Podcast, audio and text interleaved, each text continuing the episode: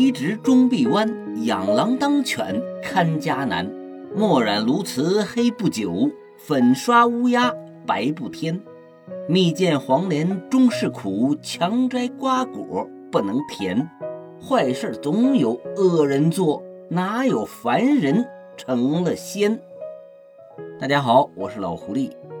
今天咱们继续聊四百年前的防骗指南《骗经》里的第二十三章法术骗的下半部分。上一集里边呢，咱们讲了和尚老道齐做法，姓支的骗子瞎忽悠，弄得富家翁米春元造反失败，家破人亡的故事。今天呢，咱们再接着讲一个假施法真抢劫的骗局。话说啊。有一户富贵人家，主人姓杨，山羊、绵羊那个羊，附近的人呢都管他叫杨老。他有两个儿子，两个儿媳妇。杨老啊，家财万贯，却极其吝啬，有一个铜板也得别在肋巴上，分文不肯施舍。这一天夜里呀，杨老忽然做了一个梦。梦见一高一矮两位和尚来化缘，他硬是不肯施舍，气得高个的和尚照他脑袋就是一钵盂，把杨老给吓醒了。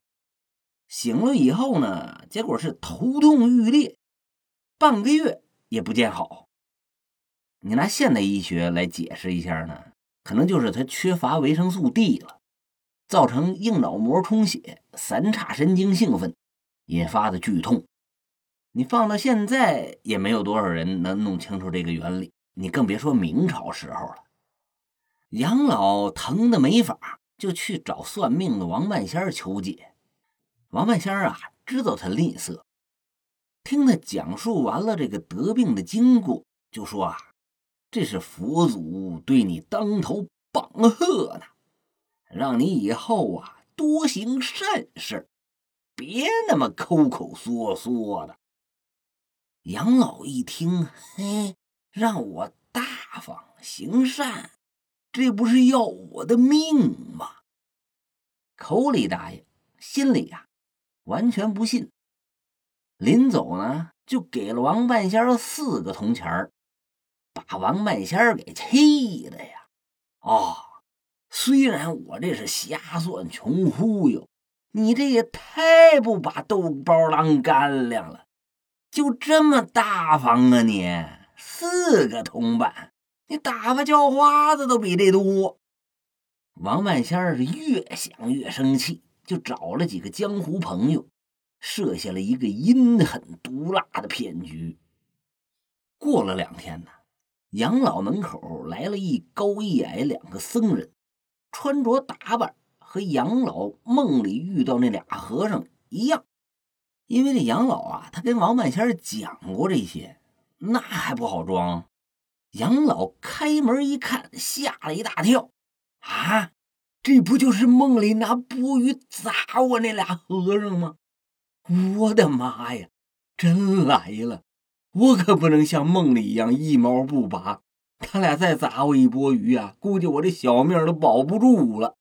赶紧往客厅里让，好茶好水、点心瓜子儿，殷勤侍奉。然后就对和尚说：“两位长老从何方宝刹而来？小老儿和两位高僧似曾相识啊！”高个那和尚用鼻子哼了哼，问道：“哼，头不疼了？”杨老吓得马上从椅子上站起来了。神僧，神僧，您多多担待，小老儿梦中多有失礼，这厢赔罪了。说罢，跪下就磕响头。和尚等他磕了九个头，才让他起来，说道：“我乃降龙罗汉，他是伏虎罗汉，只为你损阴丧德，什么钱都挣。”招致附近百姓多有怨气，拜佛时都祈求我佛如来降灾于你。佛祖派我们两个来化缘，试探于你，果然你是为富不仁，因此梦中砸你一钵盂，想让你幡然悔悟，回头是岸。哪知你不思悔改，依旧是一毛不拔。我们看你是不见棺材不落泪呀，今日特来超度了你。杨老一听是磕头如捣蒜，大叫：“罗汉爷饶命！罗汉爷饶命啊！再给我一次机会，小老儿一定洗心革面，痛改前非。您就饶了我这条狗命吧！”矮个的伏虎罗汉呐，装作心下不忍，慢慢说道：“哎。”佛祖有好生之德，就看你如何悔改了。杨老看到一丝生机，马上匍匐到伏虎罗汉脚下，抱着他大腿，问他如何忏悔，如何表现才能得到宽恕。伏虎罗汉就说：“你们全家斋戒三天。”再多买些果饼、面食和三牲，就是猪牛羊肉，半荤半素。我和降龙师兄为你们诵经做法，去除孽障。过了此关，你们全家增福增寿；过不了此关，你们全家遭天谴，一个也别想活。死后。都得去地狱，扒皮抽筋切片下油锅。杨老一家是吓得魂不附体，都一一照办。这降龙罗汉和伏虎罗汉替着班念经，但是就是不让杨老一家睡觉，都得一直跪在那儿忏悔。实在跪不住了，就只能五斧投地趴在那儿。谁要是睡着了，罗汉爷就大声呵斥，起来赶紧磕头，把这一家子给熬的呀，脑子都成了浆糊了。到了第三天，又来了俩和尚。伏虎罗汉说：“呀，这是静坐罗汉和沉思罗汉，为你们那些不义之财去除污秽的。”快把你家的金银财宝都拿来，摆在香案之上。杨老一家赶紧照办，一个铜子儿都不敢私藏。就这样，又熬了杨老一家是一整天。到了晚上，这一家子呀都魔怔了，让干啥干啥。就见静坐罗汉掐诀念咒，沉思罗汉摇动法铃。伏虎罗汉呢，拿出一把宝剑，交到杨老手里。降龙罗汉伏在杨老耳边说：“你快看，地上趴着一个老妖婆和两个无常鬼，快杀掉他们，你就超脱了。”杨老这会儿早就被洗了脑了，抄起宝剑上去就把他媳妇儿跟俩儿子给捅死了，还追着他俩儿媳妇砍。俩儿媳妇吓得是屁滚尿流，躲到了和尚身后。降龙罗汉一指杨老：“孽障，趴下！”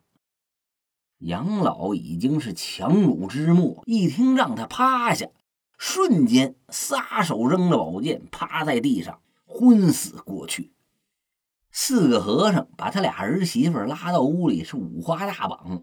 后来呀，又起了淫心，就给玷污了，然后。把香案上的财宝装好，连夜逃遁，找王半仙分赃去了。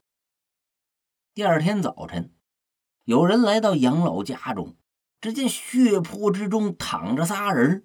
杨老披散着头发，趴在宝剑上，眼睛直勾勾的，喃喃自语说要杀鬼。众人呐，又是摇晃，又是泼凉水，最后啊，扇了俩大嘴巴，才清醒过来。问他是咋回事他说啊只记得是杀了三个鬼，追赶两个鬼婆时跌倒了，再也记不起别的事儿。等他往旁边一看呐，老婆和儿子都被杀了，这才知道自己在迷蒙之中铸成了大错，嚎啕大哭，痛不欲生啊！到里屋一看，两个儿媳妇被人五花大绑，衣服都撕碎了，嘴里塞着布条子，家里所有值钱的东西都被洗劫一空。你说这杨老虽然是为富不仁，但是这几个和尚手段也太过毒辣了。哎，就因为这个迷信无知，才上当受骗，家破人亡，可怜可悲。可叹，您可能该说了，那都是啥猴年马月的事儿了。现代人不会这么愚昧无知、上当受骗了吧？也没人敢装神弄鬼、冒充仙师了吧？嘿嘿，还真有。在上世纪八十年代，国内有一大段时间是气功热、特异功能热，冒出了一大批超人大师。其中最具代表性的就是严新和张宝胜了。你他们能干什么呢？说严新呐，手抓几千伏的高压电是毫发无损，静坐发功就能改变导弹的行进轨迹，能扑灭大兴安岭火灾，两千公里之外改变物质分子结构。他代工讲座呢，就能给现场所有听课的人治病。张宝胜呢，耳朵能听字儿，鼻子能闻字儿，空手把两个不锈钢勺子拧成麻花，把手放在衣服下面一会儿，衣服就冒烟了，被烧出几个大洞。嚼碎了的名片呢，他能给你复原了。瓶子里的药片，他一摇就都掉出来了，瓶子还不坏。传的更邪的呀！是说他从千里之外用意念能把物品移到眼前来。听了这些啊，您该说了，这不是扯呢吗？确实是胡扯八扯加鬼扯。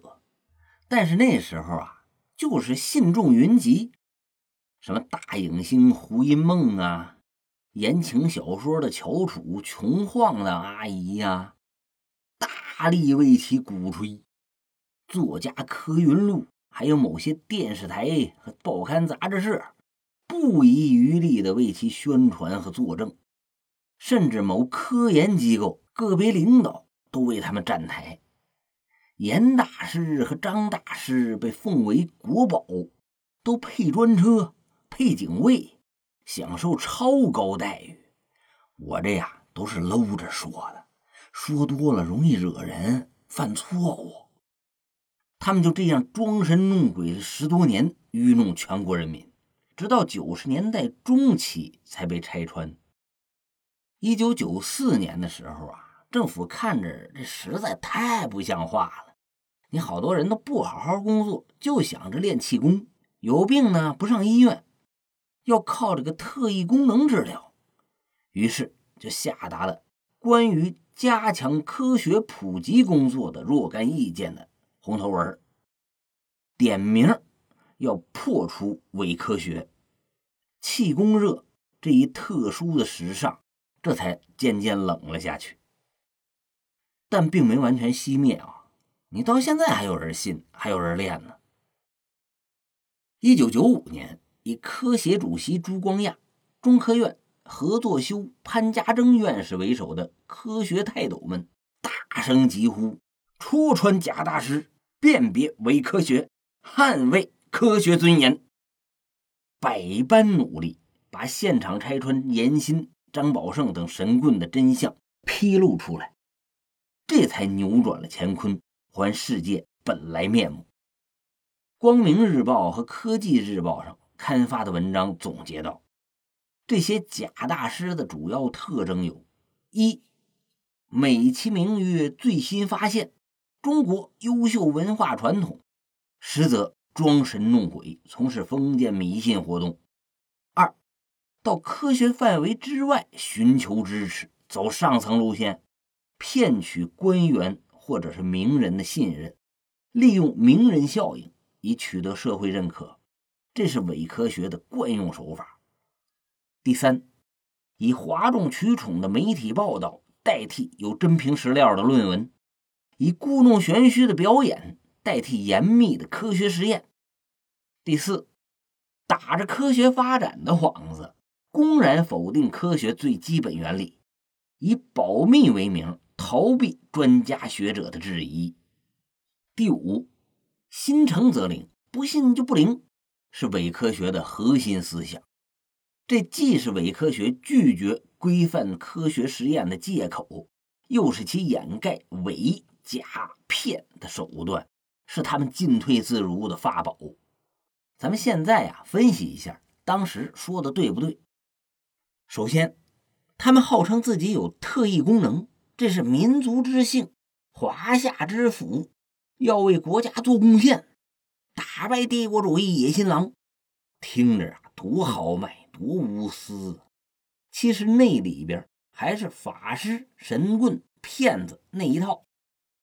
其次，给官员和明星们变戏法，让他们为自己站台鼓吹。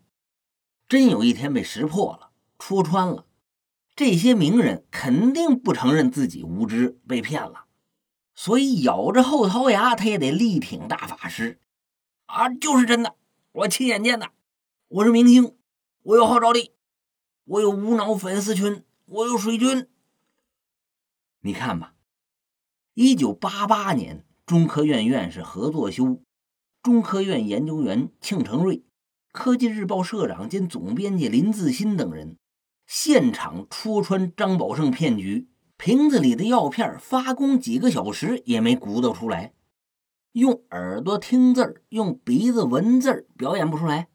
最后啊，用其他信封偷梁换柱，拿着放着合作修写了纸条的信封，跑到厂外边去偷看，结果呀，当场被抓了个现行。要表演把名片嚼碎，然后复原。何作修说：“先别嚼。”我签个名，你再交。得，张宝胜瞬间石化。折腾了一天，张宝胜拿手好戏一个都没演成功。然而，当天这个报道七年以后才发出来。七年，你就说有多大的阻力，有多少人维护这个大骗子吧。再次，你真有本事啊，你就应该去核心期刊上发表论文去。你看人家爱因斯坦，几页纸的论文让科学踏上了几级台阶大师们不写论文，人家专找某些媒体加以报道，糊弄老百姓。人家也不用科学实验验证，就是给你玩表演。我看过张宝胜的视频。其貌不扬，长了副欠抽的模样，故弄玄虚，用手挡着，扭了半天，把俩破勺子拧成麻花了。就这，你随便找个魔术师都秒杀他。把人家衣服蒙在自己手上，手在衣服底下悉悉嗦嗦半天，不知道是拨了小打火机呢，还是抠破包装释放出能自燃的白磷呢。牛逼！你把手放在明处啊，随便一个天桥变戏法的也比你强啊！就这还真有人信，就那些捧臭脚的、肉麻的恭维，还在他后边拖着一个什么写着“超人张宝胜”的匾。我呸！第四点，大师混进了科研所，打着科学的幌子，宣扬的。都是违背科学基本原理的东西。药片能穿瓶子？你一岁小孩都知道，小窟窿过不去大东西。这么大的药片能穿过玻璃瓶分子的间隙？碎了的东西能复原？这都懒得说，你凭常识那也不可能啊！两千年以前的古人都知道破镜难圆，覆水难收。千里之外的东西能用意念改变轨迹，或者是移到跟前儿。你别说不符合相对论了，连初中学的牛顿力学定律它都不符合。你还改变人家导弹轨迹呢？你发功帮中国男足把足球鼓捣到对方门里去就行，何至于现在连世界杯决赛圈都进不去，沦为亚洲二流、三流球队了？是不是啊？你要问他，你这是啥科学原理呀？他就说了，嗯，保密，保密，民族瑰宝，不能传到亡我之心不死的帝国主义耳朵里去。你说你上升到这种无上高度，再问就成汉奸了。你谁还敢追问呢？第五点，心诚则灵是大师们的看家法宝，不灵是你心不诚，灵了，哎，证明你心诚。不讲逻辑，循环论证。再就是今天没表演好啊，这个是领导气场太大，压制了我，或者是啊。呃今天有人不信，影响了我的心情，发挥不出来。嗯，你二大爷病好了吧？那是我发功治好的。啥？死了？哎，治得了病，治不了命啊。嗯，给你二大妈那偏方管事儿吧？哎，偏方治大病啊？啥？也死了？我算算，哦，他三年以前没给一个街头乞丐扔钱，该有此节。哎，反正他们是老母猪脚碗，满嘴是词儿。你说他瞎叭叭这些，有一样能验证真伪吗？张宝胜等人的故事啊，挺有意思，改天呢，我专门讲讲。那你说了，这都是上世纪的事儿了，现在没了吧？有，王林大师才挂了几天呢。马老板，格格，多少明星大佬对他的空杯来酒、盆里捉蛇深信不疑，奉其为大师啊。前两天我看喜马上有个揭露张宝生、王林骗子嘴脸的音频节目，底下好几条留言仍然是力挺张大师、王大师。比支持主播的留言还多呢，这个呀也不奇怪。中国科学技术协会数据显示，中国公民科学素养比例，二零零五年才达到百分之一点六，也就是说，十五年前，一百个人里边很难挑出俩具备科学思维的。二零二零年。涨到了百分之十点五六，也就是说，现在一百个人里边，差不多就有十个具备科学思维了，很大的进步。但是啊，还是不高。你想想，你们家族二三十个人里边，你也找不到几个知音，你刚想科普一下，就被群起而攻之，长辈骂，小辈怼，只能是。嗯，讪讪而退。所以啊，我希望您把我的音频推送分享给亲朋好友，让我潜移默化的给他们讲科学、讲历史，看穿骗局，预防欺诈。好了，我是老狐狸，法术骗局呢，咱们今天就讲到这儿。欢迎您在评论区留言互动，咱们下周再见。